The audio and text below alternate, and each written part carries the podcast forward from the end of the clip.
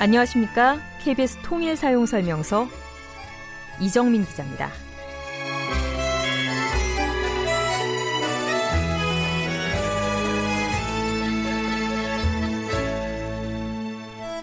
스포츠 종목 중에서 우리나라가 종주국인 종목. 네, 바로 태권도입니다. 태권도는 세계인들에게 대한민국을 알릴 때 중요한 역할을 하기도 하는데요. 그건 북한도 마찬가지입니다. 북한이 최근 콩고나 불가리아와 연달아서 태권도와 관련된 문화 교류 협약을 맺었습니다. 태권도를 가르치는 선생님들을 서로 방문하게 하고요. 함께 회의도 하고 장비도 교류하고 또 기회가 되면 함께 훈련까지 하기로 했습니다. 태권도에서는 작년만 해도 남북 간 교류가 아주 활발했죠. 지난해 10월 31일부터 11월 3일까지 남측의 조정원 세계 태권도 연맹 총재와 북측의 국제 태권도 연맹 이용선 총재가 평양에서 두 손을 맞잡은 일도 있었습니다. 그때 남북한의 태권도를 발전시키기 위해 세웠던 약속들. 태권도의 힘찬 기합처럼 언젠가는 이뤄질 것으로 기대합니다.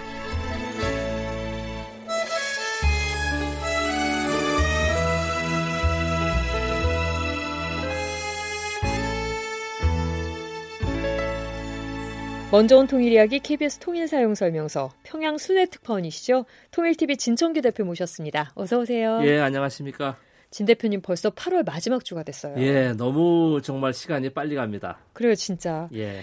올여름 어떠셨어요? 아유, 너무 덥지요. 예. 어, 평양에서도 덥고 서울도 뭐 덥고 아주 뭐 정말 너무 더웠습니다. 평양 더웠나요? 평양도 어 제가 한번 말씀드렸나 어쩐다 모르겠는데 서울보다는 조금 북쪽에 있고 또 있으니까 한뭐 한 4, 5도 정도는 낮을 거로 생각이 되는데 그렇지 않아요. 서울하고 비슷하고 오히려 더 더울 때도 있더라고요. 더 더울 때도. 예, 저는 이제 매일 그 인터넷을 이제 보는데 이제 날씨도 보지요. 어 이제 물론 뉴스도 보고 여러 가지 하는데 뭐 물론 우리 KBS 이 방송도 제가 듣고 그쪽에서도 KBS 예, 보시나요? 그렇습니다. 봅니다. 듣고 예. 그런데 날씨를 보면 서울하고 비슷해요. 오히려 더 어, 높을 때도 있고. 오, 네, 그렇습니다. 기온이 많이 차이 나지 않는군요. 예, 차이 나지 않아요. 적어도 평양은. 예. 올여름도 북한에서 많이 보내셨죠? 예, 그렇습니다. 예. 저희 저희가 진 대표님께서 이렇게 북한에 다녀오셔서 찍어오시는 영상을 바로바로 이렇게 보여드리면 좋을 텐데 사실 좀 시간이 걸리고 이래서 바로 바로 소개해드리지는 못하고 있어요. 그래서 오늘도 이제 여름 장면은 아니고 봄 장면을 저희가 이렇게 보내드리고 봄 얘기를 조금 해보도록 하겠습니다. 네. 그 오늘 이제 소개해 주실 내용이 4월의 평양거리예요. 아, 그렇습니까? 예, 4월의 평양거리 저희가 촬영해 오신 부분을 같이 보면서 또 소리를 들으면서 이제 얘기를 나눠볼 텐데 4월 작년 4월에 방문하신 네, 화면이라고 그렇습니다. 제가 들었습니다. 예, 예, 맞습니다. 어, 어떤 계기에 가셨던 아, 건가요? 그때 이제 4월 아마 11일부터 한 20일까지 제가 기억이 나는데 그 전후에 뭐 기념 행사, 뭐 체육 대회, 뭐 공연 이렇게 보고 어 이렇게 한 기억이 납니다. 네. 진청규 대표가 4월에 만난 평양의 모습을 먼저 저희가 소리부터 한번 들려드릴 텐데요. 아마 들으시는 분 순간 어디서 많이 들었던 소리다 싶으실 거예요. 유튜브로 함께 하시는 분들은 영상으로 보시면 더 쉽게 아, 이거구나 하실 겁니다. 한번 들어보겠습니다.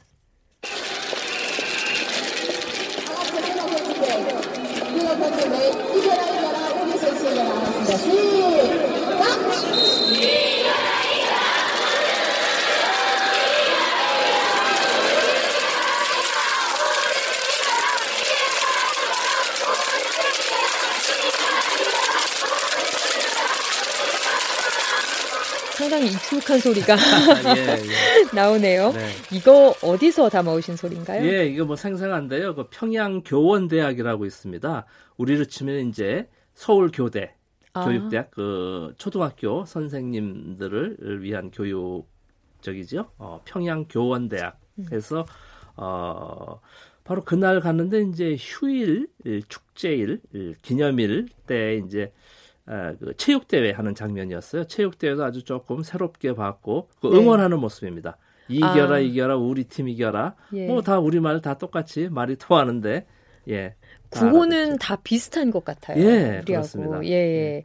이게 보니까 저희가 사실 한국에서 이렇게 체육 경기 열릴 때 간혹 북한에서 오는 경우들이 있잖아요. 그때마다 굉장히 사실 주목받은 게 네. 응원단, 네. 뭐 미녀 응원단이란 호칭이 붙기도 하고 그래서 아마 우리 청취자분들께서도 익숙하실 것 같은데요.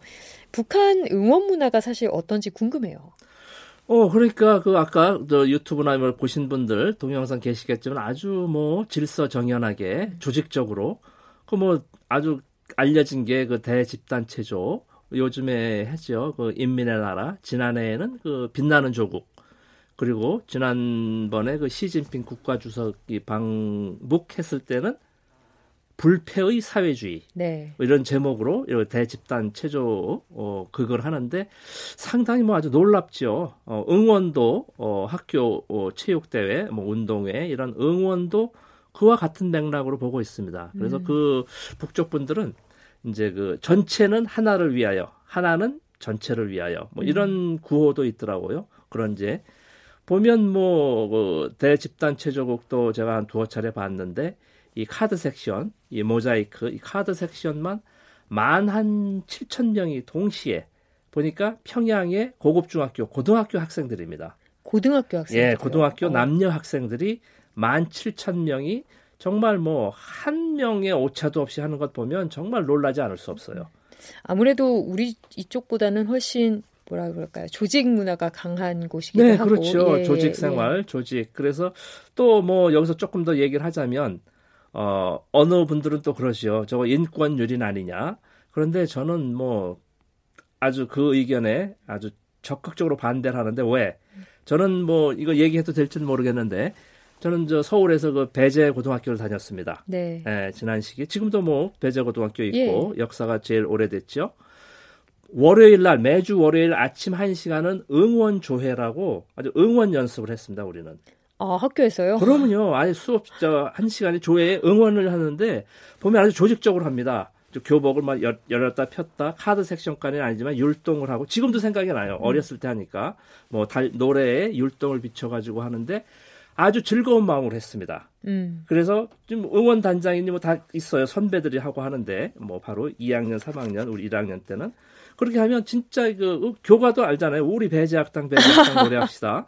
그 웬만한 분들 다 아시는데 그러면서 일체감을 느끼고 내가 정말 배제학교 다니는 이 이거 뭐 학교 너무 이거 선전하는 것 같은데 어쨌든 뭐 그런 거로 인해서 저는 그런 비교를 드립니다. 저가 학교 다닐 때는 그걸로 해서 동료애도 느끼고 틀리면은 야 너 왜 틀리냐 우리 같이 해서 좀 멋지게 보이자. 음. 그 서울 장안에서 대한민국에서 아주 응원으로는 유명한 학교입니다 배제학교가 그런 자부심이 있었어요. 아마 그러와 같은 북쪽의 대집단 체조국도 그런 맥락으로 전 이해하고 있습니다. 그렇지 않은 사람들은 음. 저 힘든데 저 여름에 그렇게 어렵게 하느냐 뭐 이렇게 하는데 보면 북쪽에 이제 제 안내원이나 이제 저 운전원 저 운전수나 뭐 이렇게 같은 이런 접대원이나 이런 보면 고등학교 다닐 때 평양에서 나온 사람 다 집단 체조 이걸 한 거예요 카드 섹션을. 네. 그때 아주 정말 친구들과 동료들과 이런 우애도 생기고 그때 한 단계 이렇게 성장을 한다는 표현을 하더라고요. 음, 그러니까 조직에 대한 어떤 자부심도 그렇죠. 키워주고 그러, 어. 이렇게 협동심도 알려주는 그런 어, 방법이 될 수 있다. 여기에 내가 참가해서 정말 이 이것을 한다. 이렇게 긍정적인 측면이 상당히 많은 것 같아요. 어, 네. 그런데 이제 네. 다른 시각으로 보면 저거 뭐 강제로 하는 건 그분들의 생각인 것 같아요. 네. 예. 그 저희가 이제 아무래도 우리와는 조금 다른 응원 네, 보다 보니까 그런 네. 생각을 할 수도 있을 것 같아요. 네. 저희가 지금 소리로 들은 이곳이 아까 말씀하실 때 평양 교원대학이라고 하셨잖아요. 아까 우리 교대에 비할 수 있는 여기가 선생님 그럼 양성하는 곳일 텐데. 그러면요 소학교 북쪽의 소학교 우리는 초등학교. 예. 네. 이 응원하는 학생들은 어느 과에 그러면 있는 학생들이었나요? 거기 보니까 저도 영상에 보니까 체육 뭐 그러니까 어느 과는 아니고 초등학교는 아마 전체가 다 하잖아요. 전 네. 과목을 다 한 선생님이 북쪽은 또 참고로 말씀드리면 다 아시겠지만은 소학교가 1학년부터 5년제인데 유치원까지 이제 들어가서 우리로 치면 6년제 비슷한데 어쨌든 소학교 5년 동안 같은 선생님이 같이 올라간다고 그럽니다. 오. 한 선생님이 그 학생이 6년을 계속 5년 동안 5년. 5년을 아, 계속. 아, 그래서 그 학생의 특장점, 장단점을 다 파악해서 부모님보다 더 잘 알겠죠. 어, 예. 아무래도 접촉하는 예, 시간도 시간이 훨씬 없고. 많으니까 그래서 이제 아이의 그런 그 소위 이제 소조 활동이라든지 자기의 진로라든지 이렇게 해서 정말 그 어, 가족같이 이런 그 지낸다는 이야기를 들었습니다. 어, 그럼 이 학생들이 앞으로 졸업을 해서 그렇게 많은 북한 우리 아동들의 또 그 인생을 가르치는, 책임질 예, 만한 그러면요. 그런 학생들이 되겠군요. 네. 지난번에 저희 인민대학습당 소개해 네. 주셨을 때 거기도 음악 교원이 한 분 계셨잖아요. 거기는 그렇죠. 거기는 이제 교원 대학은 아니고 이제 우리로 치면 사범 대학 같은 데겠죠. 아, 중학교 이제 음악 교원이니까. 예. 예. 그, 교육 대학은 우리 초등학교는 전 과목을 다 가르치는 선생님들이잖아요. 풍금부터 미술부터 뭐. 어, 그런 시스템들은 우리랑 또 비슷하겠네요. 예. 예. 소학교 교사는 한 분이 계속 간다고 하더라고요. 하고 중학교는 아니고. 중학교는 이제 과목별로 또 하시죠 선생님들이. 예. 평양 교원대학 그럼 가셨을 때 우리랑 전반적으로 이렇게 얼핏 듣기에는 시스템이 좀 비슷한 것 같은데 아 요건 좀 우리와 다르게 조금 인상적이었다. 예, 글쎄 제가 뭐 서울 교대나 우리 대한민국의 교육 대학을 제가 가보지는 못했습니다. 그러나 아, 북, 오히려 북쪽의 평양 교원 대학을 가봤는데 제가 눈에 띈 모습들은 전부 컴퓨터화돼 있다. 음. 전부 디지털화, 그러니까 영상. 아 영상 수업이 주예요. 어떤 걸 주로 영상으로? 그러니까 영어 교육도 이렇게 영상으로 하고 물론 뭐 과학 교육 무엇은 교육이든 다 영상으로 해서 그 학교 모니터가 있습니다. 교실에 칠판, 전자 칠판까지는 아니고 전자 칠판 그것도 되고 어쨌든 그 큰 모니터가 있으면서 거기서부터 이제 수업을 하고 그런 가르치는 법도 소위 교수법도 어, 교육을 하고 네. 배우고 이런 모습이 뭐 우리나라도 그렇게 하겠죠 요즘에 음. 제가 뭐 요즘엔 본 적이 없지만은 아마 비슷하지 않을까 그리고 아마 특히 더 컴퓨터 이런 과학 이런 부분에 더 집중하고 의외로 영어 교육도 상당히 예, 아주 적극적으로 하는 것 같은 느낌을 받았습니다. 어, 우리 사실은 북한에서 이렇게 영어 열심히 한다 이런 얘기를 들으시면 약간 의외다 하시는 분들 많잖아요. 그런데 저도 듣기에 요즘 영어 교육 상당히 강하게 가르치고 과학 교육에도 신경 많이 쓴다고. 그러면요. 예, 그런 얘기를 많이 예, 들었어요. 북쪽의 구호가 다 바뀌었잖아요. 과학으로 비약하고 교육으로 미래를 담보하자. 제가 네. 좀 외울 정도인데 네. 거리 곳곳에 붙어 있습니다. 음. 과학 교육. 이게 아주 뭐 사회의 중점 아주 슬로건이라고 그러나요? 아주 저기가 됩니다. 예전에 과학 영재 육성을 많이 한다고 북한은 네. 예 그런 걸 굉장히 강조한다고 들은 것 같아요. 네. 그리고 기초 학문 네. 요즘에 이제 특히 우리나라에서는 뭐 인문학이니 과학이니 이런 기초 학문이 많이 약해진다고 걱정들을 많이 하잖아요. 네. 그런데 이 기초과학에 대해서도 관심이 좀 많은 것 같아서 그런 쪽들은 조금 부럽기도 하고 그렇더라고요. 네, 그러니까 이게 북쪽의 교육 시스템을 이제 구조적으로 살펴보아야 될 것 같은데 저도 이제 얼마나 알겠습니까만은 조금 살펴본 결과 이 모든 교육이 국가에서 주도적으로 합니다. 음. 그것이 교육성이라고 국가에서 다 틀에 잡아서 합니다. 음. 그러니까 올해에는 대학교를 예를 들어서 뭐, 어, 인문과학을 좀 육성하자. 뭐 사회과학을 육성하자, 뭐 전자과학, 컴퓨터 공학 쪽을 좀 육성하자. 이렇게 국가 차원에서 해가지고 학교 배분을 한다고 그래요. 김일성 종합대학교 정원이 예를 들어서 뭐 만 명이라 그러면 이번에는 뭐 어, 컴퓨터 쪽을 조금 더 뭐 전년 비해서 조금 더 늘리자. 음. 뭐 김책공업종합대학교 이름이 정식 김책공업종합대학교입니다. 거기에서는 아무래도 이제 공업 쪽이 강하니까 뭐더 어, 전년 비해서 뭐 좀 줄이자. 이번에 예를 들어 컴퓨터 쪽에 인원이 너무 많다. 이제 국가 수급 차원에서 뭐 특정 과학이 인문 과학이 좀 부족하다. 어? 뭐 이런 게 북쪽에서는 있을 수가 없죠. 부족이 되지 않게 하니까 음. 하면 되니까 국가에서 그게 이제 북쪽의 모든 시스템의 좀 차이라고 저는 보고 있습니다. 전체적인 수요, 국가적 수요를 파악해서 거기에 맞게, 맞게 배분을 각... 해서 운영을 하니까. 예, 각 대학을 그렇게 조율을 네. 할수 있는 네. 시스템이군요. 네. 방금 말씀하실 때 김책공업 종합대학 네. 말씀하셨잖아요. 굉장히 유명한 학교라고 저 네, 들었거든요.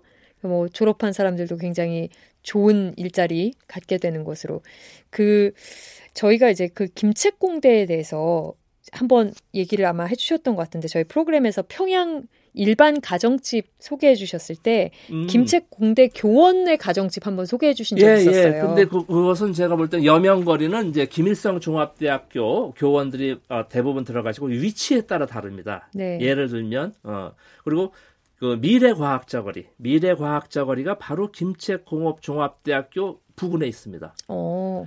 그래서 미래 과학자 이름 그대로 미래 과학자 거리로 이름 지어지지 않았습니까? 네. 이 이제 에, 김정은 국무위원장 시대에 이제 이것도 어 2013년인가 14년도에 완공된 거로 알고 있는데 그 거리에 바로 김책공업대학 종업 공업 공업 종합대학 발음이 어려워요. 김책공업 종합대학교. 네. 예. 여기에 교원들이 많이 들어가서 산다고 그럽니다. 음, 예. 이렇게 자부심이 강한 네. 대학, 이 김책공업대학 네. 에 대해서 좀 얘기를 해봤는데 저희가 아까 거리 얘기하다가 좀 약간 얘기가 샜습니다만 이 김책공업대학교 가려고 해도 사실 저희가 평양 거리에서 다 트램이나 뭐 궤도 전차 뭐 이런 거 타고 갈 수밖에 없잖아요. 저희가 다 이제 시내입니다. 예. 예 거리에서 사실 평양 거리에 상당히 그런 그런 궤도 전차 뭐 이런 것들을 많이 보게 되는데 이 거리 얘기를 조금만 더 해보면 이런 궤도 전차 같은 것들도 시내 곳곳 속속들이 이렇게 다 다니는 그런 식으로 이렇게 짜여져 있나요? 아니면 좀 띄엄띄엄? 예, 그러니까 이제 이게 상당히 이제 주관적일 수밖에 없는데 제가 지도를 놓고 이렇게 설명드릴 수도 없고 제가 지도를 봐도 어느 노선인지 아마 정확히 한 자료는 없습니다. 그러나 제가 볼 때는 주요 도로 는 거의 다 카바가 되는 것 같아요. 음. 소위 이제 만경대 구역에서 만경대 구역은 거의 평양 외곽입니다. 아, 저도 이제 몇 번 다녀보니까 거의 음, 조국 통일 3대 헌장 탑이라든지 그, 그, 그 부근에 만경대 학생 소년 궁전, 음. 만경대 고향집, 거기가 이제 종점입니다. 우리로 치면 전차, 아, 궤도 전차, 음. 바퀴가 달린 이 철길을 따라서 하는 전차. 거기서 이제 평양역까지 오고 또 평양역에서 여- 련모동 해가지고 이제 평양 공항에서 들어올 때 아마 여러분들 좀 기억을 되돌려 보시면 보통 그 지난 그 9.19 평양 선언 때 에, 정상회담 때 문재인 대통령께서 그 무게차에 올라타신 네. 그 사이역 그, 그 부근이 연모동입니다. 어. 아, 거기서부터 또 평양역. 그래서 그렇게 뭐 한 대여섯 군데 이 라인이 있는 것으로 어, 보여집니다. 타보셨죠? 그 궤도전차. 사실 궤도 전차는 못 탔습니다. 아, 못 타보셨어요? 예, 해보셔서. 타봤죠. 지하에 지하에 지하철 타보고 어, 버스도 아직은 타보진 못했습니다. 어, 아, 탈 그때 기회가 예. 얘기해 주셨던 것 같아요. 그런 대중교통 예, 마음대로 뭐, 타지 예, 예, 못한다고. 이렇게 뭐 일반인이 쉽게 탈 수는 없습니다. 참관을 해야 되는데 참관 한번 타보는 거죠. 네. 저희 사실 그런 걸 타면 이렇게 평양에 저희가 지금 얘기하고 있는 평양의 거리들 쫙 보고 정말 좋을 텐데요. 그 예, 평양 시민들 출근길 어떤가도 저희가 네, 한번 볼수 그렇습니다. 있고. 그래서 저희가 통일 TV 개국이 되면 제가 이제 첫 번째로 평양의 대중교통 네. 해서 한번 바로 이 기자께서 말씀하신 그런 프로그램을 한번 제작해 보고 싶은 마음이 있습니다. 같이 한번 가봤으면 좋겠어요. 아, 좋습니다. 예. 저희 그 이렇게 평양 거리에 사실 뭐 아까 우리 김책공대 얘기도 했고 과학 발전에 대해서도 얘기했지만 평양 그 출근길에 요즘에는 참 휴대전화 들고 많이들 이렇게 걸어 다니는 그런 장면도 많이 본 것 같아서 새삼 이렇게 북한 이렇게 일상의 변화랄까요? 주민들의 변화를 좀 쉽게 이렇게 느낄 수가 있었거든요. 실제로 그런 광경도 많이 보셨죠? 아, 그러면요. 제가 아침마다 거의 산책을 하는데 예, 뭐 주로 뭐 아주 바쁘게 다니고 버스에서 내려서 뭐 종전걸음 심지어 뛰어가는 사람도 있고 뭐 일상적으로 보는 모습입니다. 음, 저희가 사실 평양 거리에 대해서는 정말 할 말이 많은데 오늘은 좀 시간 관계상 뭐 평양 거리 그리고 교육 이런 얘기들 여러 가지 해보면서 마치도록 하겠습니다. KBS 통일타용사명서 통일TV 진청규 대표 오늘 말씀 잘 들었고요. 다음 주에 뵙겠습니다. 예, 고맙습니다. 낙지와 오징어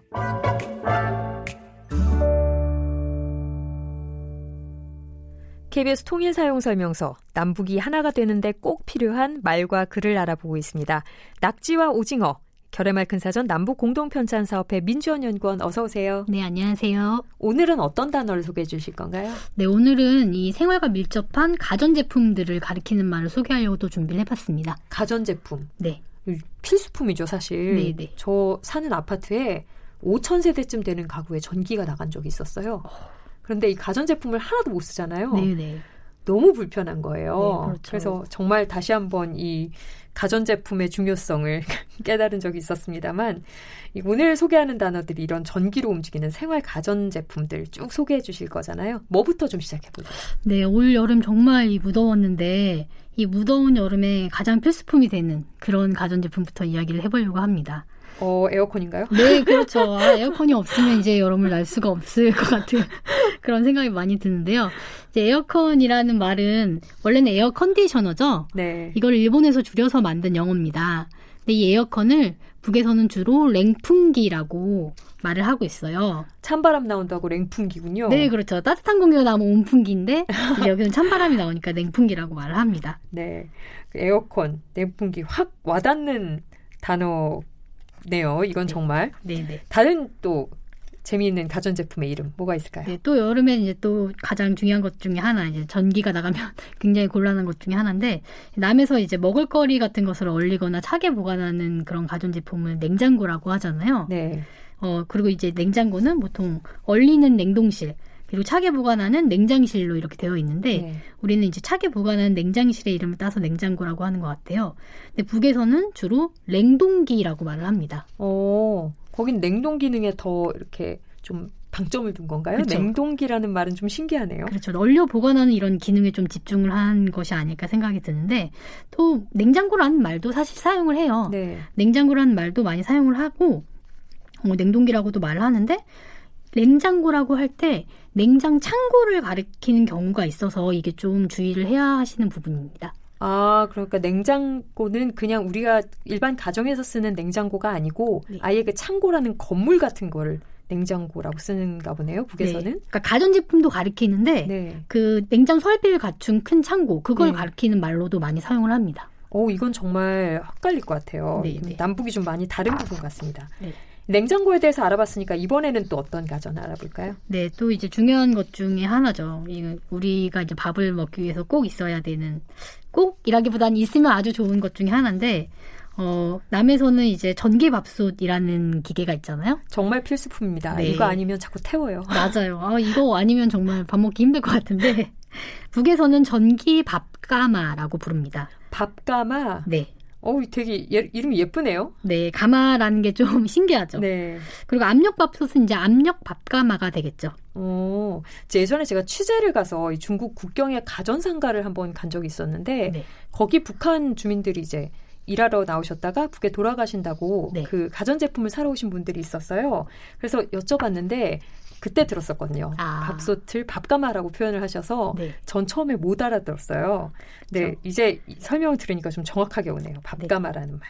네. 저희 이 밥도 이렇게 가전제품으로 짓지만 요즘에는 물도 전기로 끓이잖아요. 네, 네, 전기 그렇죠. 포트. 네. 이건 북에서 뭐라고 할까요? 어, 남에서 이제 뭐 커피 포트, 전기 포트 이렇게 말을 하는데 북에서는 전기 주전자가 사전에 올라 있어요. 어, 정직한 이름이네요. 네. 전기 주전자. 네, 그렇죠. 전기 주전자. 들으면 이제 이 뭔지 바로 찾을 수 있는 그런 이름입니다. 네.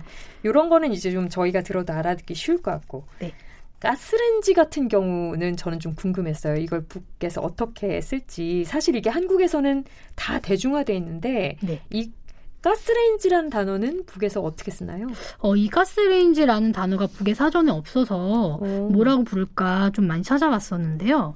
어, 남에서는 이제 말씀하신 것처럼 가스레인지를 이용해서 주로 어, 주방에서 일을 음식을 만들죠. 이때 가스를 이용하기 때문에 가스레인지라는 이름인데 북에서는 가스 골로라는 이름을 더 많이 씁니다. 가스 골로. 네. 골로는 예전에 우리 정말 꽤 몇십 년 전에 부엌에 있던 그 골로랑 이름이 똑같은 건데. 그렇죠. 남에서는 예전에 이 연료로 석유를 사용하던 시절에 뭐 석유골로, 골로 이렇게 부르기도 했- 많이 불렀었는데 그렇죠. 요즘에는 뭐 LPG나 도시가스를 연료로 사용하기 때문에 이제는 골로라는 말을 거의 안 쓰고 있어요. 보이 음. 그 물건이 없어지면서 말도 같이 안 쓰게 되는 경우죠. 요즘 학생들은 골로를 아마 모를 거예요. 네, 사실 저도 본 적이 없습니다. TV에서만 봤는데요. 그래서 이게 뭔지 한참 찾아봤었는데 이 남에서는 이 연료가 달라지면서 어떤 그 물건 자체가 달라지면서 말이 없어졌는데 북에서는 이 골로라는 말이 완전히 취사기를 이르는 말로 일반화되었기 때문에 음. 연료가 달라짐에도 가스를 붙여서 연료가 달라졌다는 어떤 그런 표시만 해서 가스 골로라는 말을 더 많이 쓰고 있어요. 골로 앞에 그냥 연료 이름을 붙여버리는 거군요. 네, 그게 워낙 그렇습니다. 보편적인 말이다 보니까. 네, 그러면 우리가 좀 정리를 해보면 가스골로에 국 끓였어. 네, 이렇게 말하면 남북한의 주민이 떠올리는 이 물체가 다르겠네요. 네, 그럴 우리는 것 같아요. 진짜 예전 그 골로를 생각할 거고 네, 우리 북한 주민들은 가스렌지를 생각할 거고 네, 좀 신기합니다. 그 저희 세대들은 아니지만 사실 우리 어머니 할머니들 세대만 해도 이거 진짜 골로 많이 썼었는데 연탄에 밥 짓거나 네. 민지원 연구원께서는 그러신 적은 없으시죠? 연탄에 밥 지어 보시거나. 연탄에 밥 지은 적은 없고요. 저는 이제 뭐 밥은 주로 이제 밥가마를 이용하고 아니면 뭐 캠핑이나 놀러 갔을 때는 이제 냄비에 좀 짓는데 네. 뭐 거의 냄비에 지면 먹을 수 있는 양이 얼마 안 되게 나오더라고요. 참사가 어. 일어나죠. 3층 밥이. 네, 요즘엔 역시 그 뭐라 그러죠? 뭐 무슨 무슨 반 이런 것들이 잘 나오니까 예. 그런 게 오히려 더 나은 것 같다는 생각도 좀 듭니다. 사실 조금 있으면 뭐 지금도 아마 그럴 겁니다만 남북 모두의 주부들에게 아마 이 가전제품은 이제 필수 같아요. 네, 점점 네. 더 많아지고 종류가. 네, 맞습니다. 가전제품은 아니지만 우리 일상생활에 자주 쓰이는 것들 중에 하나가 저는 좀 궁금했던 게 카메라. 카메라요. 예, 네. 저희 사실 요즘에는 워낙 스마트폰으로 사진을 많이 찍으니까 네. 카메라도 이제 없어진다는 소리가 나오지만 네. 어쨌든 이 카메라 같은 경우에는 정확히 외래어기 때문에 네. 남북한 단어가 좀 같은지 궁금했어요. 어, 이제 카메라, 뭐 사진기 이 말 자체는 남과 북의 차이가 없는데 어, 남에서 이제 필름 없이 요즘에 디지털 방식으로 사진을 많이 찍잖아요. 네. 그런 걸 뭐 디지털 카메라 줄여서 디카라고 흔하게 말하는데 북에서는 디카라는 말을 쓰지 않고 숫자식 카메라 이렇게 말을 하고 있어요. 숫자식 카메라? 네. 이 어? 디지털이라는 말이 붙는 단어는 다 숫자식으로 바꿔서 말을 하고 있습니다. 아, 진짜요? 네. 그러면 디지털 왜 숫자식이라고 부르죠? 그걸? 어, 이 디지털 방식 자체가 이게 아날로그가 아니라 어떤 네. 숫자가 바로 보이는 뭐 그런 조금 다른 원리를 가지고 있어서 숫자식이라고 말을 한다고 합니다. 뭐 음. 뭐 디지털 방송도 숫자식 방송, 디지털 통신도 숫자식 통신 이렇게 말을 하고요.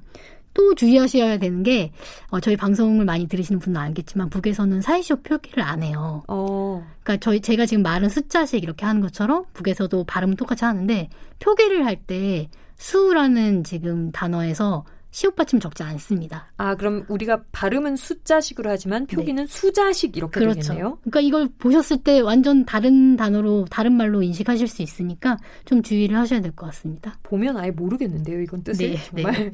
이걸 제대로 공부하지 않으면 이건 보기 힘든 어, 말인데 우리 쪽에서는 네. 민지원 연구원께서 좋은 정보를 알려주셨으니까 나중에 이런 단어를 봐도 당황하지 않을 것 같아요.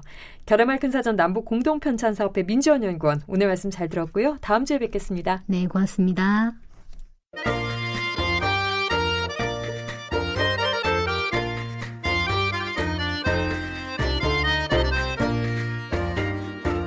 먼저 온 통일 이야기 KBS 통일 사용 설명서 이정민 기자와 함께합니다.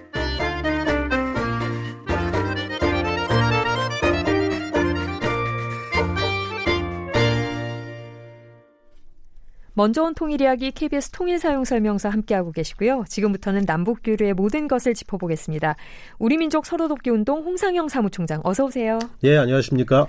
네, 지난달 27일에 이제 평창에서 태권도를 유네스코 인류 무형 문화유산으로 등재하려면 남북한이 공동으로 추진해야 된다는 주장이 나왔습니다. 네. 그래서 오늘은 남북한 태권도 교류에 대해서 좀 짚어볼까 해요. 네. 그 지난달 27일에 있었던 이 관련 기사부터 좀 정리해 볼까요? 네. 음, 경희대학교가 이제 그 태권도 학과가 있죠. 네. 그래서 이제 스포츠 그 과학원의 수석 연구원으로 있는 그 홍성보라는 박사가 이분이 이제 북한 대학원 대학교 박사를 하기를 받은 것 같은데 이분이 2019년 평창 세계 태권도 한마당 조직위원회가 개최한 곳에서 이제 세미나에서 발표를 해가서 태권도가 이 저기 인류 문화유산으로 해서 유네스코에 등재를 하는 게 좋겠다. 라고 음. 이야기를 좀 한 거죠. 어. 네. 이게 스포츠 분야에서 이렇게 남북 간에 공동으로 추진해서 무형유산에 올린 예가 있습니까? 실험이 있습니다. 실험. 어. 실험이 원래는 2010, 어, 2014년도에 그 한국에서 먼저 유네스코 문화 유, 유형 무형 문화 문화 유산으로 등재를 신청을 했죠. 네. 했는데 어 그게 잘 안 됐어요. 그러다가 네. 예, 그 실험인데요. 실험이 있습니다. 실험이 어, 북한이 단독으로 신청해서 했고요. 그래서 이게 또 틀어지고 그래서 이제 그 다시 남북이 합쳐서 이제 공동으로 등재를 해서 2018년도에 문화유산으로 등재가 됐던 예가 있습니다. 어, 그러면 씨름도 남북한 공동으로 무형유산에 등재를 했다면 그렇습니다. 태권도도 아주 불가능한 거는 아니겠네요. 그렇습니다. 그래서 네. 이제 이, 그, 이 박사 공 박사가 이제 그 이야기를 한 건데 어 뭐 남과 북이 그 분단되어 있기 때문에 네. 그 역사는 다 동일하지 않습니까? 그렇죠. 이걸 뭐 누가 누구라고 주장하고 이게 내 건이 네 건이 주장할 수가 있는 문제가 아니죠. 네. 사실은 그래서 근데 이걸 또 서로 경쟁적으로 뭐 먼저 신청해서 넣고 이렇게 해서는 될 문제가 아니기 때문에 그리고 또 그렇게 국제사회에서 그렇게 이야기하면 좀 꼴사납기도 하고요. 그래서 이걸 이제 사이좋게 이걸 공동으로 등재하는 게 필요하다고 생각이 좀 들기도 하고 하고 그러는데 예를 들자면 막걸리, 음. 뭐 전통 자수, 뭐 음. 뭐, 뭐 춤 같은 것도 있지 않습니까? 이런 것 이런 것 이런 것들을 이제 다 아, 공동으로 좀게 필요한데 그게 유네스코가 오히려 어, 그렇게 무, 유사한 문화 전통을 공유한 국가들이 있을 경우에는 이 해당 유산에 대해서 공동 등재를 추진할 것을 권고하고 있답니다. 오히려. 아, 오히려 네. 장려하는 그런 그렇죠. 상황이군요. 그러니까 그 태권도 같은 것도 거기 해당되는 거죠. 예, 그렇기 때문에 오히려 그더 어, 바람직한 방식 이 될 수 있다는 거죠. 그렇죠. 사실 남북이 뭐 70년 가량 떨어져 살았습니다만 그 전에 수천 년 역사를 공유하고 있으니까요. 네. 이게 뭐 그렇게 하려고 하면 유네스코에서 일단 권장하고는 있지만 우리도 치밀한 전략을 세워서 이제 북한과 같이 공조를 해야 될 텐데 어떤 그렇죠. 방법이 있을까요? 우선은 제일 중요한 건 약간 태권도라면 국내에서 그런 그 등재를 이루기 위한 별도의 뭐 기구 같은 게 좀 있어야 될 것 같고요. 아마 뭐 태권도 협회 같은 게 중심이 좀 돼야 되겠죠. 그다음에 이제 북하고도 같이 협의를 해야 되겠죠. 그래서 남북이 공동으로 협의를 해서 그 아마 이제 협의를 하면 왜냐하면 이게 북은 북대로 있고 남은 남대로 따르기 때문에 이걸 아마 여러 가지 이제 공동 협의를 통해서 하나의 어떤 안을 만들어야 될 겁니다. 그걸 이제 등재를 해야 되니까 음. 그런 작업이 좀 필요한 거죠. 그렇죠. 사실 뭐 이런 것들이 잘 추진돼서 우리 태권도가 좀 좋은 소식을 좀 들려줬으면 네. 좋겠어요. 네. 이 태권도는 사실 남북이 위기일 때마다 이렇게 화해, 협력 이런 역할을 많이 담당을 했었습니다. 남북 태권도 교류 역사를 알아보기 전에 상식부터 한번 알아볼게요. 태권도와 관련된 국제적인 단체가 두 개가 있죠, 지금. 있습니다. ITF 하고 WTF라는 게 있는데 ITF는 국제 태권도 연맹이고 WTF는 세계 태권도 연맹입니다. 네. 예. 그러니까 ITF는 그 북이 중심이 된 그 기구고요. 아. WTF는 남쪽이 중심이 된 기구입니다. 네. 어, 이름도 사실 비슷해서 비슷하죠. 그런데 네. 이제 원래 ITF 국제 태권도 연맹도 그 최홍이라고 하는 분이 중심이 돼서 만들었는데 최홍이라고 하는 분은 그 우리 한국의 그 군인이었습니다. 장군인데 오. 부군단장까지 하신 장군입니다. 그래서 이분이 원래 그, 그 군인들에게 그 무술을 익혀가지고 그 군인들이 좀 무술을 익혀야 되지 않습니까? 그 무술을 익히기 위한 용도로 이걸 만드는 거예요. 음. 그래서 그 기원도 택견의 도다 해서 태권도가 됐다고 이야기를 하거든요. 아 이름 유래를 그렇게 네, 하시군요. 네. 근데 이 태권도도 이분이 지어졌어요. 그래서 이분이 지어가지고 어 1966년도에 미국이나 일본이나 아르헨티나 같은 여러 한 아홉 개국의 승인을 받아서 그 국제 태권도 연맹을 만듭니다. 그런데 1972년도에 어, 박정희 정권하고 당시 조금 틀어져 가지고 아. 그래서 캐나다로 일종의 망명을 가요. 그래서 캐나다에 본부를 두니까 그러니까 이게 약간 이제 그 멀어진 거죠. 네. 그 한국하고는. 그래서 한국에 1973년도에 별도로 김운용 그 유명한 이제 김운용 예. 씨가 중심이 돼서 세계 태권도 연맹이라는 걸 만듭니다. 음. 예. 그러니까 그 그렇게 되니까 조금 이제 그 이제 조직이 좀 달라진 거죠. 약간 다른 게 이제 그 북에서는 틀이라고 하고 우리는 품새라고 하는데 약간 기본 동작이 조금 차이가 나고요.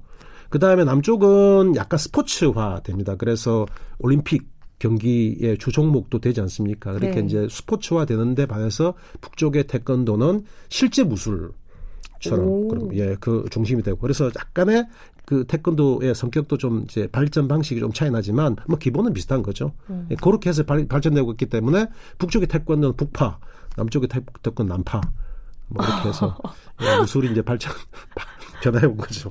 이게 네. 태권도가 저희가 사실 그렇게 좀 약간 차이가 있으면 실제로 봐도 실제 저희가 관람을 해도 네. 약간 좀 차이가 있을 것 같긴 해요. 네, 많이 차이가 있습니다. 이게 어. 좀 북쪽 태권도 훨씬 좀 강해 보입니다. 어. 남쪽 태권도는 좀 이렇게 스포츠화되어서 아주 날렵하고요.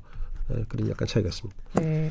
쉽게 좀 설명을 해보면 현재 남쪽은 세계 태권도 연맹, 그렇죠. 북쪽은 국제 태권도 연맹인 건데 네. 이 태권도가 근데 저희가 뭐 말하기로 태권도가 한반도의 위기 때마다 이렇게 반짝 빛났었다 네. 이렇게 얘기를 하잖아요. 이거는 어떤 일이 있었길래 그렇게 얘기하는 예, 건가요? 저도 그래서 좀 이번에 좀 찾아보니까 그 상당히 태권도 역시 그래도 이렇게 위기 때마다 남과 북의 교류가 잘 안 되거나 또는 약 이렇게 그 서로 간에 이게 좀 이렇게 에, 갈등 관계 있을 때 오히려 태권도가 이렇게 이, 이야기가 잘 돼가지고 행사를 많이 했더라고요. 이게 예. 그래서 2017년도에 이제 태권도가 나섰는데 그 당 2017년도 보면 이제 남북 간이 굉장히 이제 뭐 미사일 쏘고 난리가 아니었습니다. 근데 예. 문재인 대통령이 처음 들어와서 남북 교류를 좀 만들어 보려고 하는데 잘 되지가 않았고요. 그때 무주에서 그 태권도 행사를 했는데 이때 북쪽의 그 ITF 태권도 국제 태권도 연맹이 와서 시범 공연을 했습니다. 시범 음. 시범 음. 공연을. 그래서 2017년 6월 달인데 에, 그때 참여한 게 아주 이제 어떻게 보면 뭐 남과 북이 굉장히 어려운 시기였는데 그걸 이제 일종의 문을 열은 거죠. 음. 상기로 의미가 좀 있었고 뭐 그 전에도 뭐 2014년도에도 그때는 이제 그 고려인 이주 150주년 기념 행사를 했었는데 근데 예. 러시아에서 했습니다. 근데 이게 남북이 함께 참여해서 행사도 하기도 하고 2014년도에만 하더라도 굉장히 그때 남과 북이 별로 사이가 안 좋았거든요. 뭐, 뭐 그런 것도 하기도 하고 그러니까 고기고비마다 어, 남과 북의 태권도가 어, 함께하는 행사가 했던 것 같고 왜 그러냐고 생각을 해보니까 아마도 이 태권도에 대해서는 남과 북이 별로 꾸릴 게 서로 없이 당당하기 때문에 네. 그렇지 않았나 생각이 좀 듭니다. 민족무예가 확실히 힘을 발휘하네요. 네. 태권도의 힘이 결국에는 이제 평창 동계올림픽까지 이어졌어요. 네. 그래서 남북이 하나 되는 또 장면을 평창 동계올림픽에서 연출하지 않았었습니까? 그게 이제 이제 이제 굉장히 중요한 건데 그래서 결국은 2018년 1월 달부터 남과 북이 이제 새롭게 이제 변화가 시작이 된 거고 그래서 평창 동계올림픽에 어, 북쪽의 ITF 그 국제 태, 그 태권도 단이 남쪽에 내려와서 시범 공연을 했죠. 네. 예, 그래서 시범 공연을 해서 그때 뭐 굉장히 인기가 있었고 또 이거를 또 바탕으로 해서 그 작년 4월이죠. 4월 달에 남북 정상회담을 평양에 사기 전에 또 태권도 시범단이 가서 남쪽에 태권도 시범단이 가서 북쪽에다가 또 공연을 하기도 하고 음. 굉장히 좀 남과 북이 태권도가 어, 태권도만은 좀 잘 지내는 것 같아요, 그래도. 네. 아유, 그, 그거라도 잘 지내니 다행이에요. 네. 저는 굉장히 부럽습니다. 예. 이게 남북 관계가 사실 남북 관계 부침에 따라서 뭐 좀 태권도도 영향을 받지 않을 수가 없었을 텐데 사실 네. 남북 관계가 작년까지만 해도 좋았는데 올 초에는 좀 사실 경직됐던 것도 사실이잖아요. 지금 뭐 교류가 잘 안 되고 있죠. 예. 네. 그런데 네. 이 시기에도 태권도 분야 남북 교류는 계속됐었다고요. 그렇죠. 2019년도 4월 달에 그 ITF 본부가 있는 오스트리아 비엔에서 그 세계 태권도 연맹과 국제 태권도 연맹 음, 관계자들이 합동 시범 공연을 펼쳤고 이게 또 그 스위스 로잔에서도 이거 두 번의 합, 합동 공연을 펼쳤어요. 예, 그렇기 때문에 태권도만은 그 유일무이하게 국제 행사든 남쪽에 또 북쪽 행사든 간에 그래도 시기에 가리지 않고 이렇게 같이 만나서 이야기도 하고 그렇게 하고 있는 것 같습니다. 네, 태권도가 좀 앞으로도 남북 간에 계속 끈으로 남아주기를 기대해 봅니다. 예, 우리 민족 서로 돕기 운동 홍상영 사무총장 오늘 말씀 잘 들었고요. 다음 주에 뵙겠습니다. 예, 고맙습니다.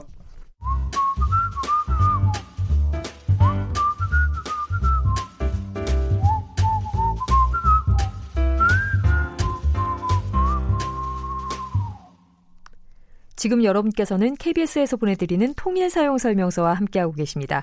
통일 사용 설명서와 함께하시면 통일 이후에 어떻게 살아가야 할지 알 수 있습니다. 데일리 NK 강미진 기자 나와 계십니다. 안녕하세요. 네, 안녕하세요. 강미진 기자는 음식 잘하시죠? 어, 저는 북한 음식은 정말 자신 있는데요. 한국 음식은 자신이 없습니다. 북한 음식은 어떤 음식을 잘하세요? 음, 일단은 이제 어, 농마국수 오. 그다음에 감자가 생산되는 지역에서 살았기 때문에 네. 어, 감자로 만든 감자떡 어, 정말 자신 있습니다. 정말 맛있을 것 같은데 네. 말만 들어봐도 예전에는 안 그랬겠지만 사실 요즘은 음식할 때 네. 전기 제품들을 정말 많이 쓰잖아요. 그렇죠. 네, 전기 제품 없으면 요즘에는 뭐 음식 만들기가 힘들죠. 사실 다 거기 아, 익숙해져서. 아. 예. 저희가 지금부터 밥 한 끼를 먹기 위해서 몇 개의 전자제품을 사용해야 되는지 한번 가상으로 요리를 한번 해보겠습니다. 음. 강미진 기자 아까 자신 있는 요리가 농마국수 네. 그리고 감자로 만든 요리들. 네. 예. 그 음식을 만들기 위해서는 우선 재료를 꺼내야 되잖아요. 그렇죠. 냉장고에서 꺼내야 되겠죠. 네. 그 냉장고에서 꺼낸 다음에 어디로 가져가실까요? 뭐 가스레인지나 인덕션이나 위에다 네. 올려놓고 뭔가를 하겠죠. 이제 뭐 어, 프라이팬 꺼내놓고 뭘 또 해야 되겠죠. 그러니까 지금 벌써 네. 렌지 나왔죠. 세 가지가 뭐, 나왔죠. 네, 인덕션 나왔죠. 여러 가지. 저는 사실 뭐 이렇게 전자레인지, 프라이팬 뭐 전기 프라이팬도 요즘 많이 쓰니까요. 그렇죠. 예. 오늘은 북한 주민들이 생활 가전으로 뭘 사용할까를 좀 자세히 알아보도록 하겠습니다. 북한 주민들이 요리를 한다. 그러면 그 요리를 어떻게 하는지 과정을 잠깐 설명해 주실 수 있어요? 어, 일단 지역에 따라서 조금씩 다를 것 같아요. 이제 평양시나 함흥시, 평성시 이렇게 대도시들에서는 어, 어느 정도 이제 뭐 가스화가 이제 좀 거의 빠르게 진행되고 있는데 뭐 내륙 지역 같은 아주 이제 항해도라던가 뭐 이런 지역 어, 그리고 양강도의 국경 지역 빼놓고 그런 시골 같은 데는 어, 고전적인 그런 이제 밥솥에서 뭐 밥가마에서 무쇠가마에서 뭘 하고 이러기 때문에 가전제품을 사용하는 게 매 가정들에서 그냥 어, 전기 콘로가 어, 유일하지 않을까. 아니면 네. 좀더 잘 사는 집이라면 어, 밥가마가 전기 밥가마가 어, 기본이지 않을까 싶습니다. 그래도 밥솥은 다 이용하네요. 아까 그렇죠. 그 민지원 연구원이 우리 전기밥솥을 북한에서는 전기밥가마라고 부른다. 그렇죠. 예, 그 네. 얘기를 해주셨거든요. 네. 이 전기밥솥은 북한산, 그러니까 북한에서 생산하는 제품이 있나요? 어, 제가 파악한 거는 북한산이 없었습니다. 어, 네, 제가 파악한 데는 대부분 중국산, 음. 예, 그리고 또 지금은 불매 운동이 한창이지만 네 그런 것도 좀 있었고요. 어, 최근에 가장 핫하게 떠오르는 게 한국산이죠. 어, 네, 한국산 제품들. 그렇죠. 이제 뭐 신부들이 한국산 밥솥을 가지고 왔다면 진짜 시집 시집에 어깨가 이제 어. 어, 우쓱 올라갈 정도겠죠. 어, 그게 네. 제일 고급으로 치는군요. 그렇죠. 음, 그 우리 냉장고 같은 거는 북한 주방에 많이들 배치하고 있습니까? 어, 일반적으로 되어 있지는 않습니다. 음. 다만 이제 식당을 좀 한다거나 어, 무역회사 사장, 뭐 무역회사에 종사하고 돈 좀 많이 번다는 그리고 돈주들 같은 경우는 어, 냉장고를 사용을 하죠. 음, 아까 또 말씀하실 때 골로를 많이 쓴다고 네, 하셨잖아요. 뭐 전기 골로. 네.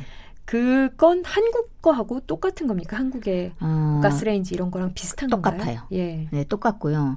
어, 일단은 어, 큰 그러니까 고가 높은 한국도 이제 고가 높은 게 있고 고가 낮은 게 있잖아요. 네. 가스레인지가 북한도 똑같이 그걸 사용하고 있고요. 음. 어, 그거는 거의 내륙 지역이든 뭐 큰 대도시든 상관없이 거의 일반화가 되어 있는 것 같아요. 아, 북한에서도 가스레인지는 네. 보편적으로 이제 네네. 쓰는 제품이 됐군요.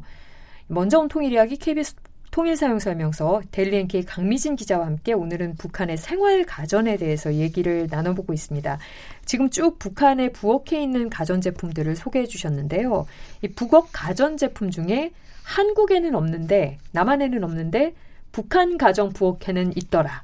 이런 가전 제품이 혹시 있을까요? 아, 질문을 들으니까 딱 떠오르는 게 하나가 있는데요. 어, 코너예요. 역시 코너인데 네. 한국에는 그런 게 없어요. 어떤 거냐면 곱돌로 그 형틀을 깎아서 이제 홈을 만들고 거기에 코일선을 그대로 깔아서 네. 어 이제 끝에 그 손을 이제 연결해서 스위치를 딱 이제 딱 꼽는 게 있거든요. 네. 그러니까 한국은 다 이제 그 직접적으로 이제 손이 빨갛게 이렇게 달아오르는 그렇죠, 게 없는 거잖아요. 다 그렇죠. 이제 예, 손을 이제 손, 위에다 뭘 예. 씌우거나 그렇게 있잖아요. 근데 그게 직접적으로 있는 그게 북한에 있는 것 같아요. 오. 네. 상당히 빨라요. 오, 뭐 이렇게 상상만 일단 해보게 네. 되는데 이렇게 우리가 없는 거라고 하니까 잘 이렇게 머리에 안 오네요, 형태가. 네. 근데 일단 곱돌이란 거 돌이잖아요. 네. 돌은 한 번 달면 아침에 저희 집에도 이제 곱돌장 싸고가 있는데 그 거기다가 밥을 하게 되면요. 어, 그냥 상온에다 놔두면 그 뜨거움이 아침에 밥을 해놓은 게 점심에도 밥이 따뜻해요. 오래 가는구나. 네, 오래 예. 어유 우리가 두려워야 될 것 같은데요. 맛있습니다. 이, 예. 반대로 이건 이제 북한에 있다가 오셨을 때 네. 이건 남한에서 처음 봤다. 이 주방 가전. 그런 거는 혹시 있으셨나요? 어, 많죠. 뭐 전자레인지도 뭐 북한에서는 저는 못 봤고요. 음, 그리고 믹서기 있잖아요. 지금은 어. 믹서기가 북한에 많이 좀 들어가 있는데 제가 한국에 왔을 때는 믹서기를 어 북한에서는 마늘 가는 것만 이제 식당들에서 조금씩 사용했던 걸로 생각이 되는데 지금은 거의 매 가정이 어 믹서기 작은 거 하나씩은 다 가지고 있더라고요. 어 거기도 이제 좀 네. 많이 가전 제품들이 들어가는 추세군요. 이 강미진 기자가 직접 쓰셔 보신 것 중에 이 제품 이제 남한에 와서 쓰신 것 중에 이 제품은 너무 사용해 보니까 편해서 우리 북한 오. 주부한테 한번 소개해주고 싶더라. 혹시 아. 이런 제품은 있으셨어요? 딱 제가 그걸 사용하면서 그 생각을 했었거든요. 네. 야 이거 한번 진짜 그 사람들한테 이거 있으면 얼마나 좋을까 이런 생각을 했는데 뭐냐면 작은 그 튀김을 튀길 수 있는 아, 예. 네, 뚜껑을 닫으면 기름 냄새도 안 나요. 네. 그냥 일단 전기 스위치를 딱 꽂고 어 5분인가 4분인가 딱 있다가 꺼내면 튀김이 딱 데워서 나오는 건데 요즘 뭐 에어프라이어 이런 아, 정말 그 보내고 싶어요. 진짜 그 추천하고 싶어요. 튀김 요리 이런 거 사실 하려면 번거롭잖아요. 그렇죠. 예, 네. 그러니까 사실 그거 있으면 편하긴 하니까. 예, 방금 이제 소개해주신 생활가전들은 이제 대부분 부엌에 있는 가전제품이었는데 저는 사실 이 가전제품 중에 가정주부들을 해방시켜준 제품 1위는 있죠. 단연 세탁기 아닌가 싶어요. 어, 이 세탁기를 그렇죠. 이렇게 표현한다고 해요. 20세기 여성 해방의 1등 공신이다. 오, 이렇게 표현한답니다. 네. 북한 가정에서는 세탁기를 많이 쓰나요? 어, 일부 쓰는 가정들이 있어요. 그러니까 저도 그 저희 동생네가 이제 세탁기를 썼었거든요. 2000년대에. 근데 그때 세탁기 제가 좀, 어, 좀 불편했던 게 2000년대 초반이었으니까 초중반이었거든요. 그러니까 전기가 그때는 태양열 강판도 많이 이제 설치가 안 됐을 때고 하니까 전기가 딱 들어와서 이제 저희가 그 이불을 막 넣었어요. 네. 한참 빨리다 전기가 갔어요. 어쩔 수 없이 아이고. 다시 꺼내서 그 사우나에 가지고 가서 거기서 이제 씻었거든요. 그러니까 그게 가장 좀 힘들었던 기억이 나는데 어 그래서 이제 그 얘기를 동네 사람들한테 했더니 그래도 세탁기에다 어느 정도 빠른 것만 해도 어되냐. 우리는 그 북한 사람들은 보통은 다 강에 나가서 이불 빨래 빨고 이러니까. 아 아직도 그렇게 합니까? 어, 네. 지금도 거의는 그렇게 다 하죠. 음. 강에서 빨래를 하고 그러는데 어, 지금은 아마 세탁기 있는 가정들에서는 전기 때문에 도는 고민이 없기 때문에 사용할 네. 것 같아요. 어, 지금 뭐 세탁기 얘기까지 했습니다만 방금 소개한 이런 가전제품들이 사실은 결혼할 때 혼수로 많이 장만하는 어, 품목들이에요, 그렇죠. 다. 네.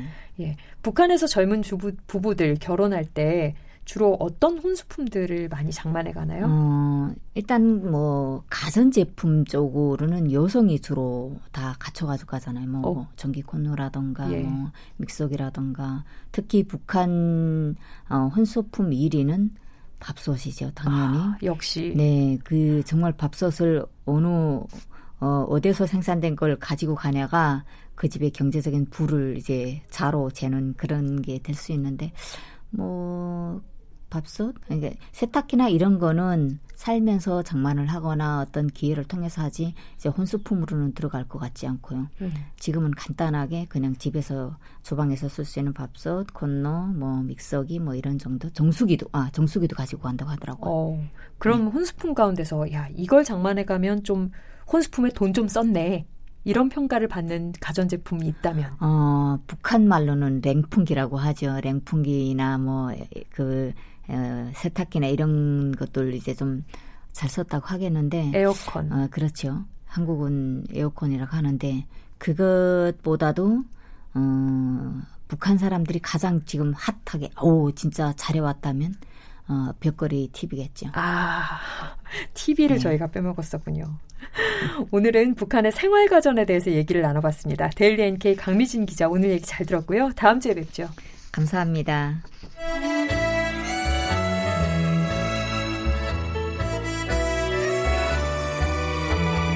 지금까지 KBS 통일 사용 설명서 진행의 이정민 기자였습니다.